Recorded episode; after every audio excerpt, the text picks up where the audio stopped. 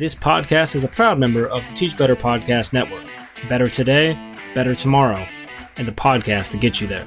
Explore more podcasts at www.teachbetterpodcastnetwork.com. Now let's get on to the episode.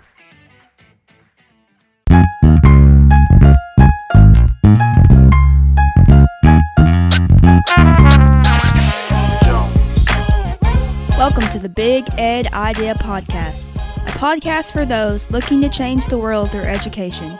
Each week, we bring you a new idea, however big or bold it is, that has the potential to disrupt, upheave, or remix education.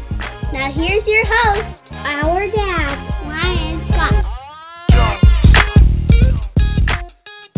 Well, we are back, Big Ed Idea podcast listeners. Uh, thank you again for joining us. It is episode 2.8, and uh, we got a little bit of uh, East Coast flair with us this evening. Um, you know, I've, I've got some some buddies up there in the Boston uh, area. Not quite sure if this guy is close to that, um, but I've got a dude that hails from the great state of Massachusetts. You may know him if you uh, tinker around in the Twitter world. Um, tonight's or this morning's guest is none other than the Chris Jones. He is a dad, he is a husband, he is a teacher centered leader, which I absolutely love saying that.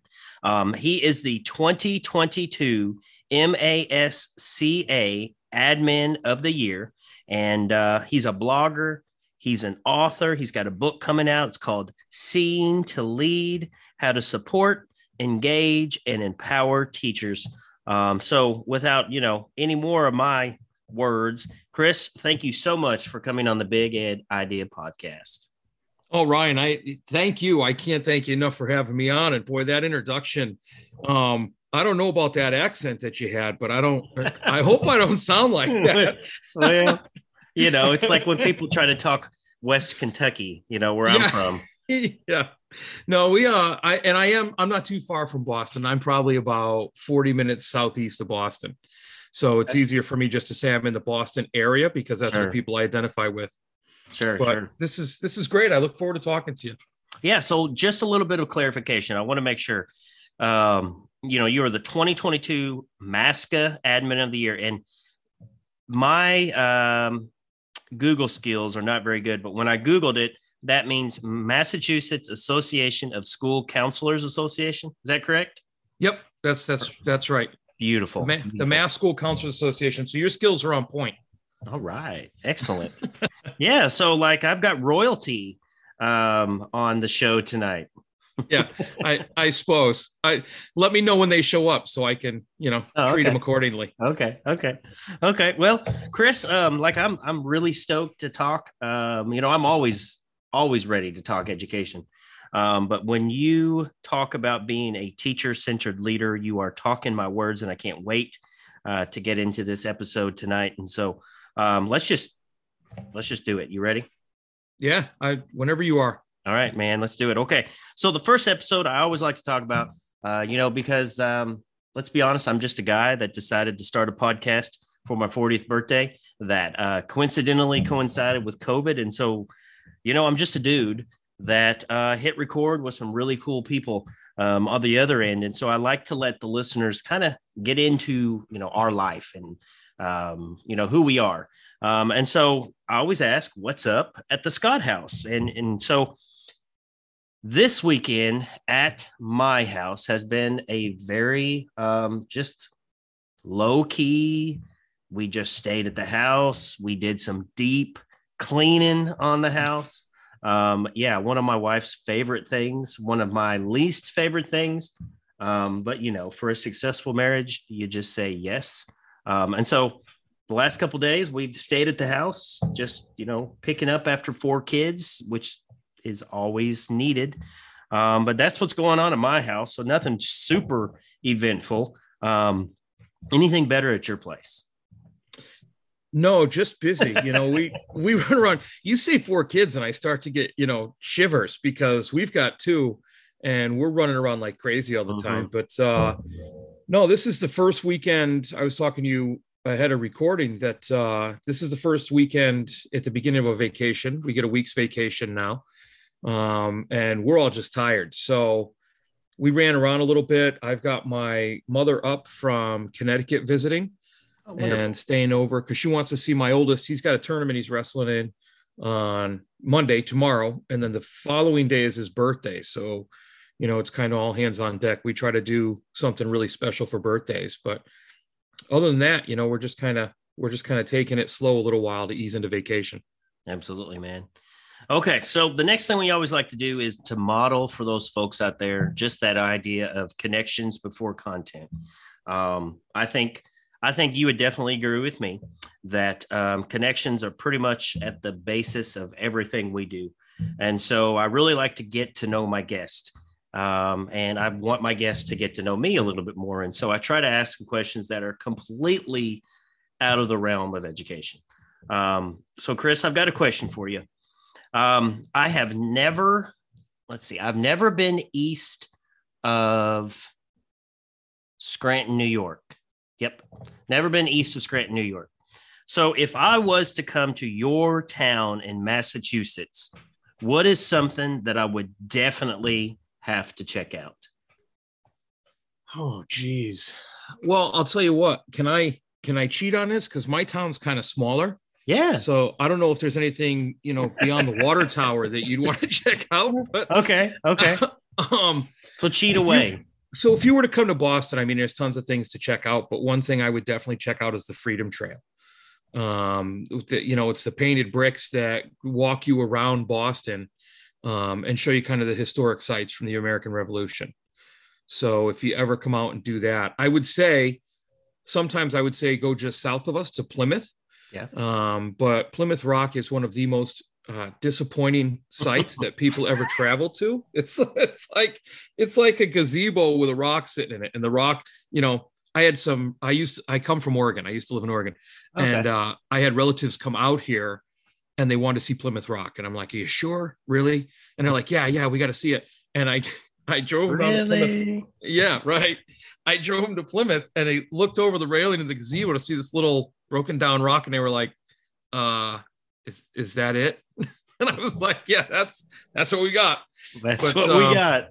yeah, but um, yeah, if you were to if you were to come to this area, I would have to say, um, we've got some cool beaches not too far from me. If you if you like the ocean and that's your thing, um, but uh, in Boston it would have to be the Freedom Trail. But I'm kind of a history nut. Yeah, so- yeah, yeah. Well, you know, and I'll be honest, the the everything I know about Boston, I learned from watching the Boondock Saints. Um, and so yeah, that's like my number one favorite movie of all time. So I've watched it a lot, but I'm pretty sure Boston is not like Boondock Saints. So yeah, next time I'm out there, let's go. Let's go uh check out some of that.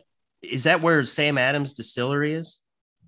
No, and you know I don't really. oh, that's a letdown too. But but here's the thing: I don't know. I don't know where Sam Adams Distillery is. To be honest with you, I'm not a huge beer drinker. Oh, okay. Um, so I don't. uh I'm not into all that stuff, and I'm missing out on the microbreweries that are around. So I know we have a brewery around the corner from my town, but I've never been there, so I couldn't tell you if that's a site to check out.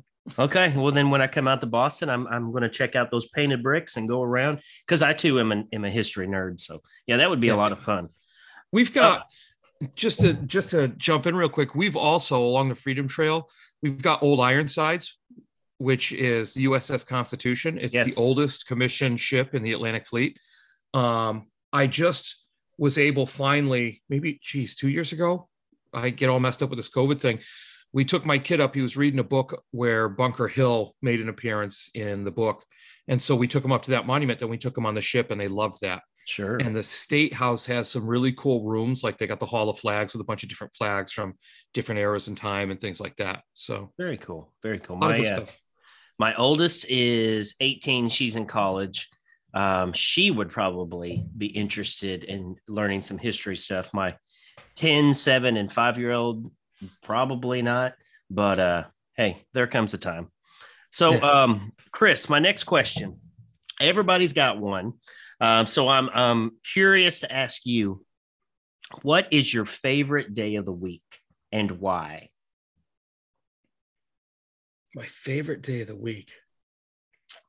I know Man, that's a tough one. it makes you think. Um, I, if I had to pick one, I would have to say Saturday. Okay. And that's because Friday, I've had a chance Friday night to wind down from the Sure, week. And, you know, if sure. I'm tired or whatever, um, I make it a point to walk away from work um, for as much time as I can on the weekends. And so that pretty much opens up Saturday and I pick up where I need to on Sunday, late morning or afternoon to do the last few things I need to do to be ready for the next day. So, Yeah. um, Saturdays dedicated to family. We're out doing something. We're over at my in-laws or my in-laws are over here having family dinner each week. Um, so you know, you get a chance to fire up that grill or hang out, but it's really, it's really low key. Mentally, you can just kind of let go and not have to think about what's coming up next or or remember what just happened. which is super hard for a principal to do. So I love the fact that you were saying that. Um, at one point in my admin experience, I was an elementary principal, and I thought you had to work seven days a week, 24 hours a day. Um, no, I'm, I'm not even joking. So I learned quite a bit from that. and I too love Saturday. Um, I tell my kids at school, um, only day better than Friday is Saturday because we get to get up and not have to do anything if we don't want to. Um, but yeah, definitely, I like that day. So, um, Chris, what getting to know you questions did you bring to the table for me this evening? All right, I've got two for you. The first one, and um, seeing that they're outside of education and things like that, what are you passionate about? What drives you? Outside of education, um, I love working out, fitness type of stuff. Um, normally, let's see, during the week, Monday through Friday, I'm in the gym. I'm at school. One of the perks of working at a high school, there's a weight room. So I get to the weight room by five in the morning every day. Um, but then that helps me with another passion, which is writing. Um, I'm writing my first book, um, which is, yeah, which is all about Yeah. The hope coefficient. And it's basically about taking the science of hope and applying it to the classroom um, or the school um, around this idea that psychology has to come before pedagogy. Um, so, yeah, I'm in the middle of that, knee deep in writing that. So, um, what can you find me doing when I'm not at school? Most likely working out, um, writing, and then outside of that, I'm a music nerd. I love music. I love all kinds of music. Um, I play the banjo, I play the drums, I play the piano. Um, pretty much, there's not any genre of music. Well, I'm not a big country person, but um, yeah, music is my thing too. Cool. I um and I'm going to ask you something about your state as well. I went to Kentucky once for a wedding, Okay. and part of where we were was in one time zone, and the other part where we were driving to was in a different time zone. And one part held up daylight savings time, and the other part didn't. So what's up with that? Right, like in the middle of your state, or it's like a quarter of yeah. your state. Yeah, yeah, yeah. Like, so okay, so you might have been in. So I'm in I Western Kentucky. I'm in Western Kentucky, and you drive about probably an hour east, and you hit Eastern time zone. There's not like this sign that lets you welcome. Hey, welcome to the Eastern Standard Time. Um, you know, I mean, it's some fictitious line they drew through the center of the state, and um, yeah, you're you're right. Like 10 minutes to the left, somebody can be in central. 10 minutes to the right, somebody can be in eastern. Um, but I'll tell you something even worse than that. I grew up in southern Indiana, um, actually in a little town called Santa Claus, Indiana, um, where there's this. Yeah, look it No, up. come on, come I on. swear to you, man. I Santa swear Claus, to you. Indiana. Swear to you. Look it up. When you're That's when you're- awesome. when your kids send a letter to Santa Claus, it goes to that town. And there are people that work there all year to answer the letters and stuff and send them. And then there's a huge um, amusement park as well called Holiday World, which is getting really, really big. Um, but you drive 10 minutes north and everybody is on fast time, which is Eastern time. You drive south where I grew up, everybody is on slow time, which is central. So literally in high school, and I think still to this day, anytime that something's going on, everybody asks you fast time, slow time, fast time or slow time. It, it, Yeah. So yeah, that, Huh. that that's where I'm at. That just always fascinated me. I was wondering if you were somewhere near that area, but Thank God I'm not. I don't have Yeah. to deal with that anymore. Yeah. But that's uh I mean that's pretty much all I have for uh Okay. for asking. I mean, you, I the only other thing I was going to ask you is what's your normal week look like, but you kind of answered that with your, with what you're passionate about. Yeah, yeah, yeah, yeah. Okay. Okay. Like exercise, you, are you like a pick things up, put things down type of guy, or do you just, or do you, do you just do it to do it, or do you do it because you have a goal in mind? Like I love, I was having a conversation about this the other day with my kid. Um, because my neighbors tease me, they'll see me picking stuff up and walking it across the yard where my wife's directing me where this needs to go, where that needs to go. and they say he just keeps walking back and forth. And uh, I just, for some reason, I see something on the ground um, that's big, and I'm like, I bet you I could pick that up. and I just get excited about picking stuff up. So So I think it's the Scottish in you. could be I Could think it's you know the 'cause I'm- Highland Games. Yeah, exactly. I'm I'm obviously Scottish as well, and yeah, um, but no, um, I got into I played high school soccer all growing up. Played soccer from the time I was four to the time I was eighteen, um, and then I turned into an idiot um, till I was about. I mean, to be honest, and so I didn't really do much anything good for my body for the next ten ish years. And when um, I found out I was going to be a dad, I decided to that I needed to clean up physically, mentally, emotionally, everything. And so I went back and started working out, and now it's become a passion. Like every month, I've got a different. Um, every month, I've got a different fitness goal. Um, I believe 100% in the power of 1%. So as long as I'm 1% better than yesterday, like a, the Atomic Atomic Habits uh, by James Clear. So yeah, I'm just you know heart heart disease runs in my family and i am i am determined that i'm going to live as long as possible Good for you. That's that's awesome. Yeah yeah that's that's so that's me. And so all right chris one of the things that i am always interested in is how people let, let me let me rephrase that how education found people. Um, my story is definitely not linear.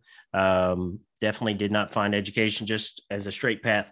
And so i always like to ask people what their origin story is for education. And so if you'll let our listeners know how did chris jones find education Um, I, you know, it'd be really easy to say Chris Jones was badgered into finding education. I, my my path really hasn't been linear. I, you know, I I went through school, um, played sports in school, which is basically why I attended school. I was completely disengaged throughout high school, but you know, I I chose how I which college I went to by the college that paid me the most money to play football for them. So I did that, and then I wrestled um, through through college. Got out, didn't really know much what to do. Um, and I ended up being, but I remember sitting in my high school classroom saying, like, really, there's got to be a better way to do this. Sure. This, this is like, I'm bored, I'm I get it. whatever. Don't see a lot of people caring, um, that kind of stuff. And I, um, I, I get out, I end up being a coppersmith. Um, Oh. so I, I, I'm working copper, things like that then I end up, and this is actually going to be a cool story when I bring it back around, or at least it was for me. I um, I I end up going out on a side job because of my skill with soldering, um, where a guy in Boston had to solder some vertical seams next to a street where people could see it, needed it done neatly. Called my boss. My boss said, "I got just the guy for you." I met him, got tied up with this other guy, and on the side, I did historic doors and windows in Boston. Um, so I was really in the trades for a while. And I, history nerd, I would take my family members and friends and I'd give them tours like of Gettysburg, um, Sharpsburg, th- places like that. And they kept saying, Chris, you got to be a teacher. You got to be a teacher. And, you know, I, I, I would always tell them I went to school in an inner city and I, I always told them, I said, Hey, look, uh, I, I went to high school. I know what that looks like. It's kind of a boring place. Um, uh, teachers spend a ton of time on classroom management. I'll teach anything to anybody that is interested in learning. But if they think I'm going to spend 90% of my time doing behavior stuff, they're out of their tree. so, Little I, did um, you know. Right. And, you know, all the while I've got, you know, in the meantime, I've got my mother and my grandfather at the time chirping in my ear about, yeah, well, okay, so you don't like high school. Um, you didn't like high school. That's great. Stop complaining about it unless you're going to fix it. If you're not going to fix it, shut your mouth. So, I like them already. oh yeah, yeah. So I, um, I, I decided to go back. I say, fine, fine, I'll do it. Okay. Um, thinking ahead, kind of like, yeah, this is good stuff to do, but what am I going to do when I'm 60? Um, and so I went back to school, did the education thing, and I'll never forget the phone call, and I'll never forget it because my mother will never let me forget it. I called her when I landed my first teaching job. And I said, Mom, you'll never guess I got hired. She's like, Oh, that's great. Where are you working? I said, At an alternative high school. Sweet. Yeah, 90% Yeah. behavior. Yeah. Yep. There yeah. Okay, is. Chris. Yeah. Brilliant boy. So I um, you know, and, and hey, I started teaching there and I I didn't use conventional methods to teach. Um, the kids really latched on to me. I, I latched onto them and I never looked back. And so from there, um, my next job was in New Bedford, Massachusetts, which is really inner city. It's a gateway city um, with all the issues of inner city stuff and loved it. And that's just, and you know, from there on, I, I went and um, then moved up to my principal left there and went to a school and asked me to follow her up there. And so I spent my first year in admin being a part-time assistant principal and a part-time special ed team chair.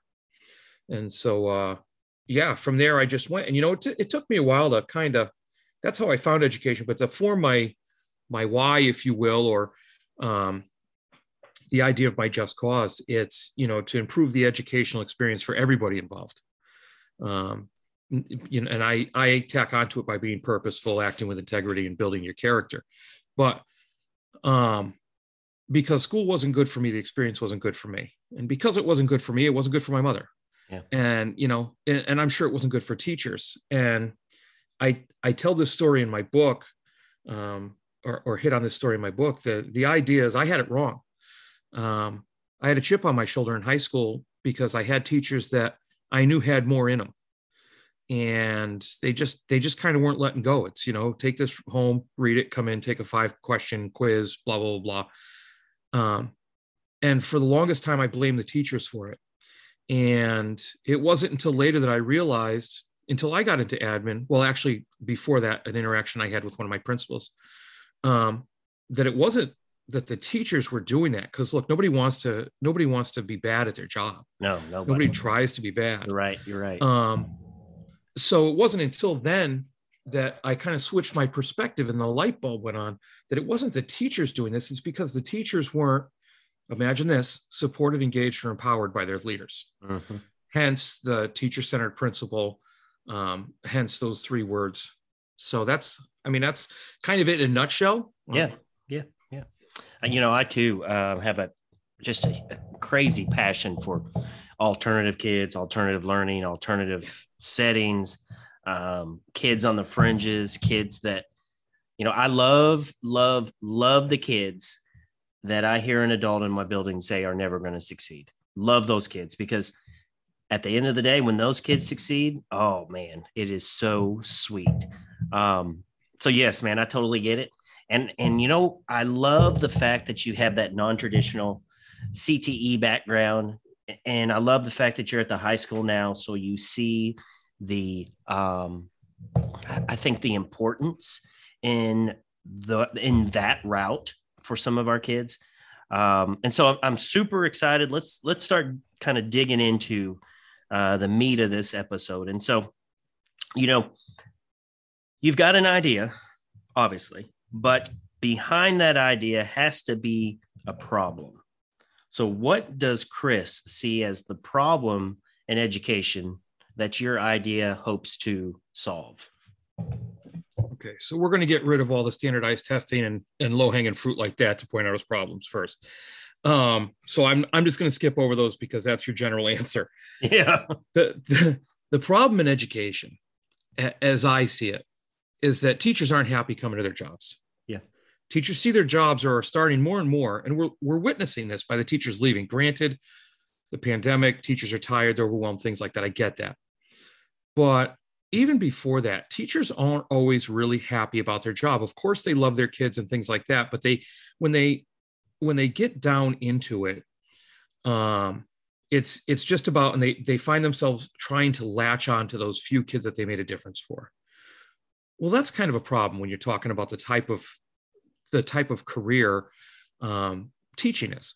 And so, what I hope to do is, I'm not. I mean, think of Sunday nights, right? Where a teacher's sitting at home saying, "Oh God, I got work tomorrow. Right. You know, I'd like to stay up later, but I, I got to go to bed." And Right. oh, what's this going to be like tomorrow? Um, and they're kind of dreading that. And if you ask teachers or ask people in, in any in any walk, Sunday nights, they when, once they retire, they say, "I never have to have another Sunday night where I feel like that." Well, that's what I want to do. I want Sunday nights to be like, "Oh yeah, I've got school tomorrow." I, I'm not looking for cartwheels and handsprings coming into the building. But I'll tell you what, if I get a teacher that's like, oh, yeah, I got school tomorrow, comes into work, good attitude, is happy to be there, feels supported in what they do, and meaningfully supported, and like they can take risks. And, you know, if they make mistakes, they'll be picked up, feels engaged, like they're noticed, and what they're doing matters. And it's connected to their personal why they're into education in the first place. And they're empowered to make decisions and run their classrooms you get a teacher like that and that just their the passion flows through them for what they're there for whether it's whether it happens to be content built on building relationships whether it happens to be the idea of being up in front of the students and then working among the students as students are learning and the light bulbs are going off if a teacher gets passionate about that i, I dare you to find me students that don't benefit Amen. so the way I do that and the way, and uh, again, this kind of goes back to where I come from. The way I get kids fired up or engaged in school is by putting those fired up and engaged teachers in front of them because I'm, Yeah. I'm a principal. I've got 1,200 kids in my school. No matter how many groups of kids I meet with, no matter how often I meet with them, I'm in classrooms all day long. I can't have the same impact as that teacher has that looks at 100 students. And so if I if true. if I use those teachers as my Yeah. big domino, that's how I get it done. yeah. Yeah. Okay. So, all right, then what's your, what's your big idea? How are we going to do that? All right, the big idea is what I wrote the book on, and um, oh, and and by the way, I just if I can circle back a minute, if you don't mind. Yeah. Circle back. I I told you I had a funny story about well, a, a cool story about the whole copper work thing. So, I I landed um, a speaking thing at the national conference, the National Principals Conference, and it had been a goal I set, so I got it. So I was pretty psyched, and so I was speaking about seeing to lead, and I walk out of the building in Boston where we are, and I look. I happen to look over. I was meeting with somebody. I happen to look over and look up, and there's the the solder joints There it was. I did across the street. And I just sat for a minute. It was a moment like, so this is where you've come, you know, from sitting on that thing, looking down at the street at people passing and working to now I'm presenting this idea I have to help improve education. So it was kind of, it's kind of a cool minute. So I have got one of those um, moments as well, and and you're right. Like, okay, so when I moved to this town, um, there was a time when I was working three jobs, going to school. I was a single dad. I was cleaning pools during the summers as a side gig. I was bartending at night. I was selling copy machines as well. Um, and the, one of the very first pools that I ever cleaned out um, happened to be this nasty pool on this house with five acres next to a lake. And I remember being like, man, someday I'm gonna own a house like that and jump forward um, probably 15 years, probably 15 years. My wife and I see this house. We walk in, we make an offer, we get the house. And then I realize like three months later, holy crap, this is that pool that I, yeah, yeah. yes. And when I was a 23 year old idiot, there's no way I would have had the the resources to buy a place like this. And so, yeah, I love stories like that because a lot of them a lot of us have those types of stories. And so i don't want to get off on that tangent but i man i i feel you those are awesome stories. Yeah no that's that i love i love that story. So so here it is. I my idea is supporting engaging and empowering teachers. And you know when i say i'm a teacher centered leader sometimes that makes heads turn. Right. and they say what? How can you not be student centered you're supposed to be student centered um, the way i make it about the students is by supporting teachers. So that what it equates to is the best way for me to explain it is if you picture a, a flywheel. And i actually i have it on my background um, on my screen but that first step is to support teachers and that means first of all making sure teachers feel supported in the ability to make mistakes and get back up and uh-huh. things like that but to be there and you do that through I, I, you do that through frequent observations um, through feedback, informal observations, and things like that. Um, I use different tools and stuff like that to do it. But what it what it means is you work to build a relationship with the teacher, each individual teacher, and you find out where their strengths are, and you find out where their weaknesses are, and then you work together with them to create a map as to how they get to increasing their skill level in the areas where they're deficient. And you work with them to do that because then there's that ownership piece. And then you do what you can to clear things out of the way so that they can build bridges over all the the the, the crevices the ravines the the bumps in the road that they're going to have. But it's important to know that they're on that journey on their own. You're there to support them but you can't make it happen for them. And that's where growth starts to happen. So once you start doing this it's important to explain to them or show them why it's important that they do it and and let other people know about their successes. And that's the engagement piece see we all like to talk about vision and mission for schools right? Vision mission vision mission. What's your vision of the graduate? Things like that. Um, but that doesn't mean a whole lot that big vision if the teacher isn't connected to it. Sure. And there's different ways to get into that. Like you can run different activities different groups and and so forth where you talk about your whys and your visions and things like that. So that's good if you do something with it one of the things that we did as as my staff i brought them in and we all started talking about our whys. And so everybody got their whys and then we broke up into groups and the group shared their whys with that smaller group that smaller audience. And then we came back we talked about it a little bit to look for commonalities. Then we broke up again into different groups and looked for themes. And then after we did that, we came back, we talked about it, and we broke up and we created stories that illustrated the whys. Oh, cool. For the simple fact that when we talk about it, people want a story. People learn from a story. So I can tell you my why. Sure. But if if if I tell you a story, you're going to remember it. And you're going to say, "Oh, okay." So just to, and I I blew through that activity, but just that just you can do different activities like that. The trick being, right? Um, and maybe trick's the wrong word because it might seem negative, but the the idea behind that, so that people can identify, reconnect with, or highlight their personal why they got into teaching and by meeting with other people and telling that story and and obviously crafting a story of the vision for the school they see where they fit and how they're connected and if the larger vision if their smaller vision connects them personally to the larger vision, they'll run through walls to hit that larger vision. That's exactly right. For it. That's so, exactly right. And then, you know, and then it's promoting. It's, you know, you tell a story like they're the lead on the news every night whenever you see something good going on. Um, pictures, yes, social absolutely. media, everything. Yep. Um, and then the empowerment piece, the whole idea is you move from that engagement piece to where you can get people to where they're empowered. And empowering is the tricky part because there's a there's a part of release in there for leaders. Um, going through a stage of releasing for leaders is the highest level of engagement, but the lowest level of empowerment because leaders have to let go. And that's kind of scary because yeah. we're on the hook for things. Sure. But it takes trust and it takes a, a 100% hardcore belief in the idea that if you empower somebody, they're going to do the best they can. And if you empower them right, it's going to be just outside of their zone of comfort because it's something they haven't done before. And there is a really good chance that it's going to be a partial failure. and when that happens, you have to be there to support them. So you do that by highlighting what went right and then saying, okay, so next time you do this, and always looking towards the future, um, what can we do to make it a little better? Or how does that situation play that we can make a better decision next time? You do not, you do not redo what you asked them to do because that defeats the purpose of them being empowered.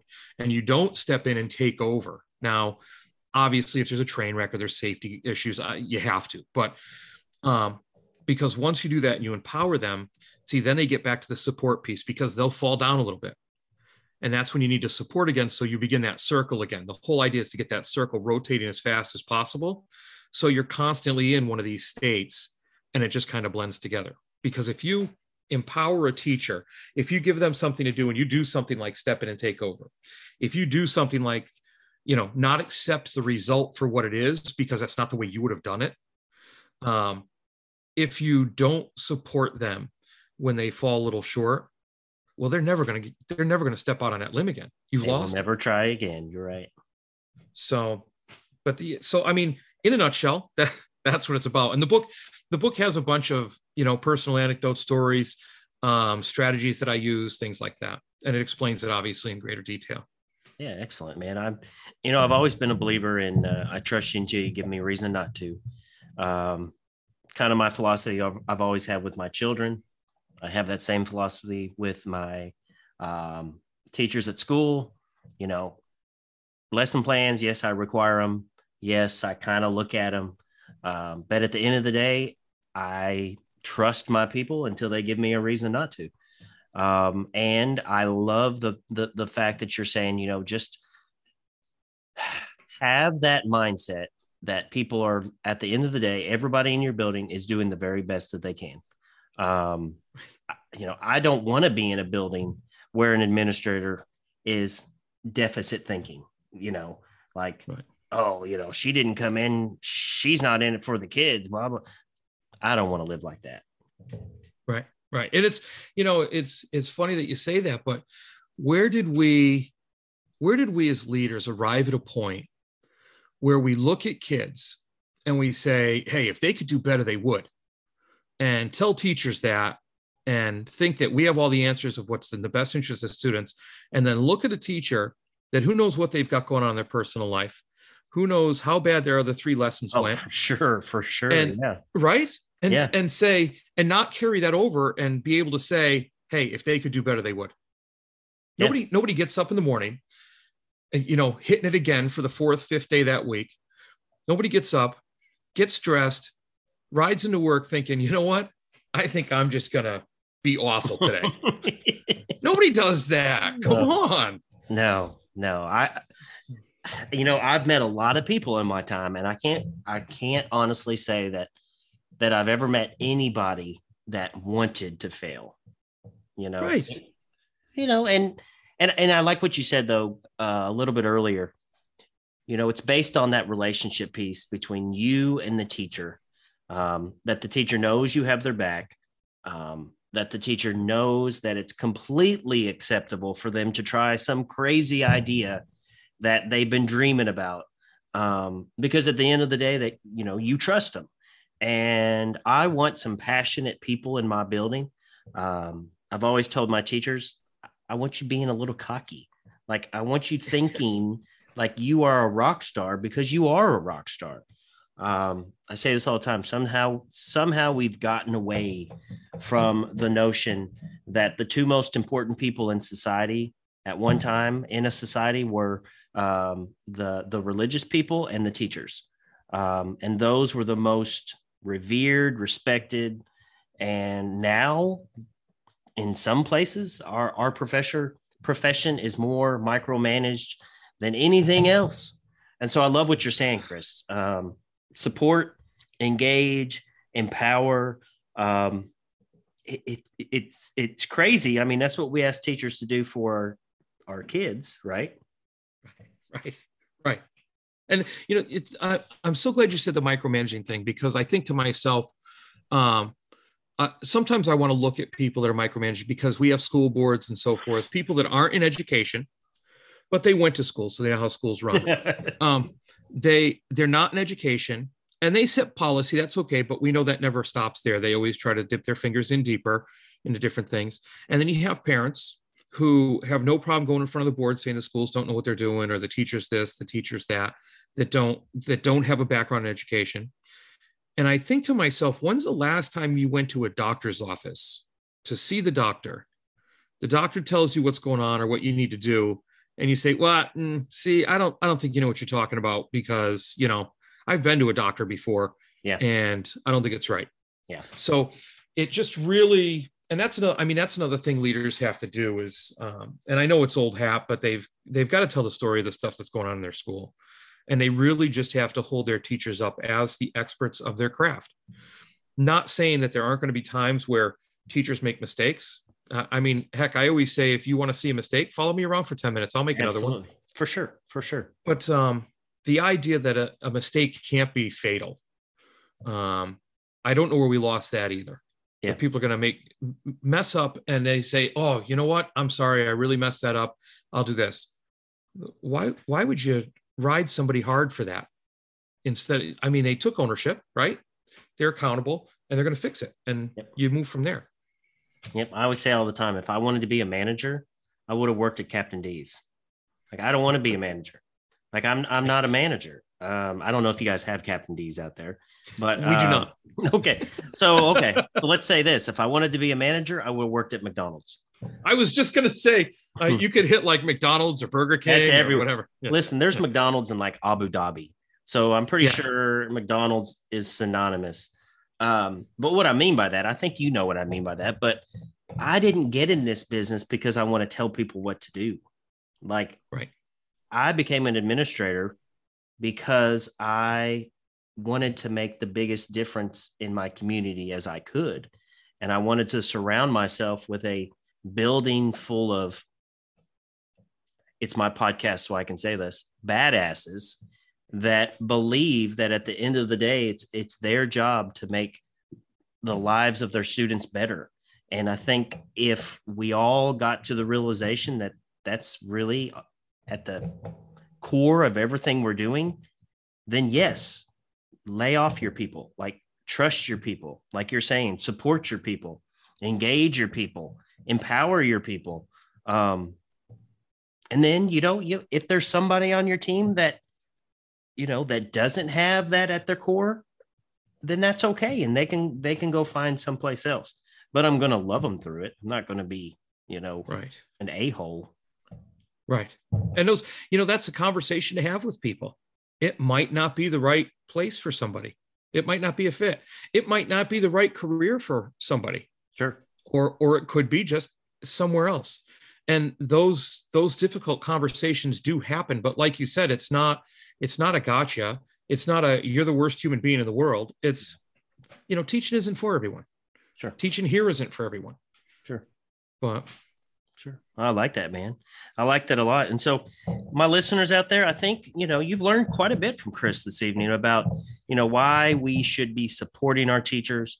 Um, if you're an administrator out there, you know, a little bit more about a, being a teacher, teacher centered leader. Um, love that. Absolutely love that. Um, but, Chris, I want to give you a little bit of an opportunity to talk about your book. Uh, Sure. You know, talk about I guess you know why the why of the book, and then you know what it's about and and where people can find it. Awesome. Um, I'll answer the the last question first to make it easy. It's not out yet. Um, okay, But but when it when it comes out, it's with the publisher, and uh, you know I'm I'm just waiting for a date for it to come out. Um, but uh, yeah, the why of the book is because this works, and I think I have a story to tell. I've it, it's funny because I was just on recently. I was on Jethro Jones's podcast, uh, Transformative Principal, and it was the second time I was on it. And he said, "You know, Chris," he said, "the funny thing about this is two years ago when you were on this, almost to the day." you were talking about um, being a teacher centered leader and supporting, engaging, and empowering your teachers. And he said, now you're coming out with a book on it and you've been presenting on it for two years. Um, the whole why of it is this works. We have to empower the teachers in our buildings because there's no one person that can make a building what it needs to be for students. Amen. It, yeah, it, it's just not. It's not possible, and that's not. That's not from a selfish standpoint. That's not from a looking for a superhero standpoint. That's just a factual standpoint that there is no leader out there, no matter how good they are, that can make a school what it needs to be without empowering the teachers to do that work. And and teachers deserve that. I mean you talk about some of the most educated people around that put their time into public education which let's be honest they're not doing it to be rich. Um not where i'm at. I, I don't think anywhere. So you know that that's pretty much why because teach I, I think leaders need to hear that. And i think sometimes right we think of it this way we we talk about kids needing permission to do something different than what they're used to doing right? Well teachers need something different as well. Every once in a while we talk about teachers well they just need permission to act different and they'll do it. Well leaders need the same thing. I think there are a lot of leaders out there that need to hear this message about how you can schedule your week so that it that it works better for you to keep yourself in check. Like you even mentioned, like the Saturdays that I take off, right? Um, to make sure that I stay even keel. Um, sometimes leaders just need permission to do faculty meetings different, to get rid of midterms and finals, something we did at my school, to just sometimes we just need permission to say, you know what, this isn't necessarily on me. This is something I need to give to the teachers to do. And I need to trust the teachers, like you said, you know you got a great philosophy. I trust people until people give me a reason not to. Not interested in being a manager. Yep. Um it's just so that's the whole idea of the book. And, and along the way it'd be easy for me to write that right? I, I don't need a book to do that. I could do that in three blog posts. Um but what the book does is it gives more stories about that personal stories to me that illustrate some of these things in in motion. It so it gives a little bit of me. It gives my thinking behind these things and then it gives tools to leaders that they can use having to do with changing your faculty meetings from sit and gets to more meaningful faculty meetings changing your your formative informal walkthroughs to something that teachers don't fear. Like i use voxer when i walk through the classrooms. Yeah yeah so i go Amen. into a classroom. For sure. Mm-hmm. for sure. So I, I i go through i go through a classroom seven minutes in the classroom, come out, whip out my phone, send them a Vox so they can hear my voice. So it's personalized and it's not evaluative. So then when I do have to sit down and talk to them about an evaluation piece, we have that relationship out where it's not a fear thing. We know where we're coming from and what we've been doing. Just all kinds of different, I give a bunch of different things in the book that can do that. It's mm-hmm. organized by those three things support, engage, empower um, to make it easy. It's not a thick, research dense, you know, read the, you got to read the appendices and read all the footnotes. It's not one of those. It's, it's meant to be an easier read that you can refer to over and over again. I love it. Well, I'm a I'm a self-professed bibliophile, so I'm going to make sure that when this comes out, I order it. Um, definitely, awesome. yeah, yeah. No, I'm. I, I would agree. Um, I like the word teacher centered leader. And I'm going to start using that for myself because uh, you're not, you know, I love being with my kids. Don't get me wrong. Kids are what fuel me up every day. Uh, love interacting with my kids, love talk, talking to my kids. But yeah, I'm in it for my teachers. And I think, yeah, I think there's some work that we could do. And, and so I appreciate you coming on tonight talking about these really you know what's a good idea when it just is common sense? Right. Yeah you know? Yeah, yeah. So thank you for bringing a little bit of common sense to this podcast this evening. Um as i'm sitting here i'm just thinking okay what can i do tomorrow to support my people engage my people and empower my people? And so i'm really going to be giving it uh, personally i'm going to be giving it some thought um, and to all those people out there that are listening, you know, I'm going to, I'm going to dare you to do the same. Um, if you're not an administrator, what can you do to support your students? What can you do to engage your students? What can you do to empower your students? Because, you know, at the end of the day, everybody wants to be supported, engaged, and empowered. And so, um, Chris, I know there's some people out there that are listening that want to connect with you that maybe, you know, just want to hear a little bit more about your story. So, how can my friends out there in the big um, world of the Edgesphere, how can they get a hold of you? The probably the quickest and easiest way to get a hold of me is on Twitter, Okay. and that that is at dr as in doctor cs jones. Those are my first two initials with my last name, so it's Doctor Chris Scott Jones. So it's at Dr. CS Jones. And and uh, my email, if you want to email me, my Gmail is fine. It's um it, it's Dr. Chris S J. Just messed it a, messed it up a little bit with the with the names. But um uh, you know, if you if anybody reaches out, I will answer them if they want to try something, they want an idea because I say I say people need permission, but sometimes they just need an idea to get started too because Sure, it yeah. gets overwhelming if you're sitting there. So anybody want to reach out, they can do that. And if you want, Ryan, um, I have three checklists that I did as kind of an outline type of thing of the book. That if you want links to them and you want to put them in your show notes, you can do that. Yeah, please. Um, please, for the send those to listeners. Yeah, yeah. That'd so I'll. I'll do that. One is about supporting, one's about engaging, one's about empowering. And um, then if they want, if people want on my Twitter, my pinned tweet, they can hit that link and sign up for my newsletter that comes out every week. Um, and that newsletter has something to support, something to engage, and something to empower. It's usually like an article. Um, and obviously, I believe I love that you talked about building relationships before hitting the content. I always put something about myself at the end of it. Um, and I usually put like I do weekly videos that are kind of like blog posts, but they're vlogs and, and things like that. So Excellent, man. So, Chris, has been a lot of fun this evening, uh, connecting, forming a uh, new relationship out on the East Coast. So, I just want to, yeah, I just want to tell you thank you for uh, agreeing to be on this podcast with me tonight, agreeing to uh, spend your Sunday evening um, with me. And so, just thank you, man. I appreciate you. Oh, thank you. I I'm I'm incredibly happy that you had me on.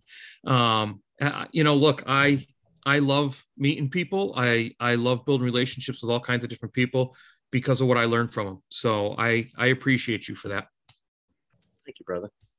And to my big Ed Idea listeners, thank you again for hitting that play button. Um, you know, we know that time is precious.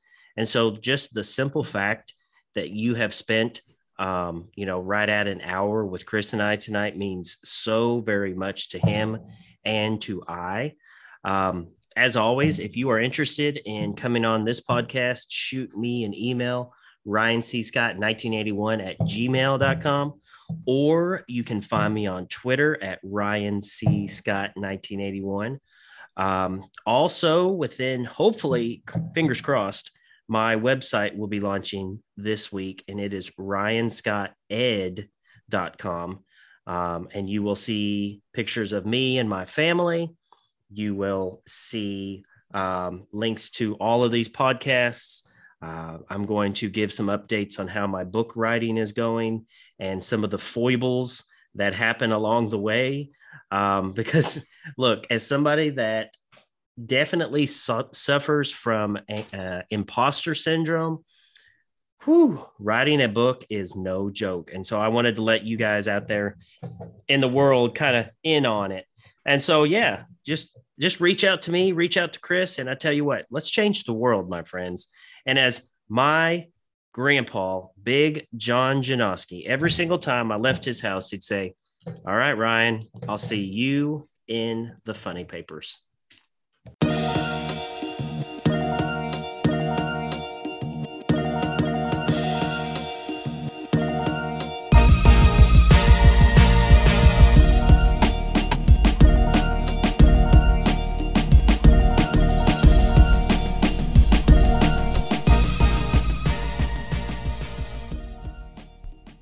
Thank you for hanging out with me here on the Big Ed Idea podcast. My hope is that this would be a conversation, a meeting of the minds and a space for one person's vision to inspire the passions of another. However, none of this can happen without you. So, let's be change agents together and build a better future. Please subscribe or reach out to me on Twitter, Facebook, or Instagram. Come to the conversation with your passion, and together, let's build something awesome. Until next time, I'll see you in the funny paper.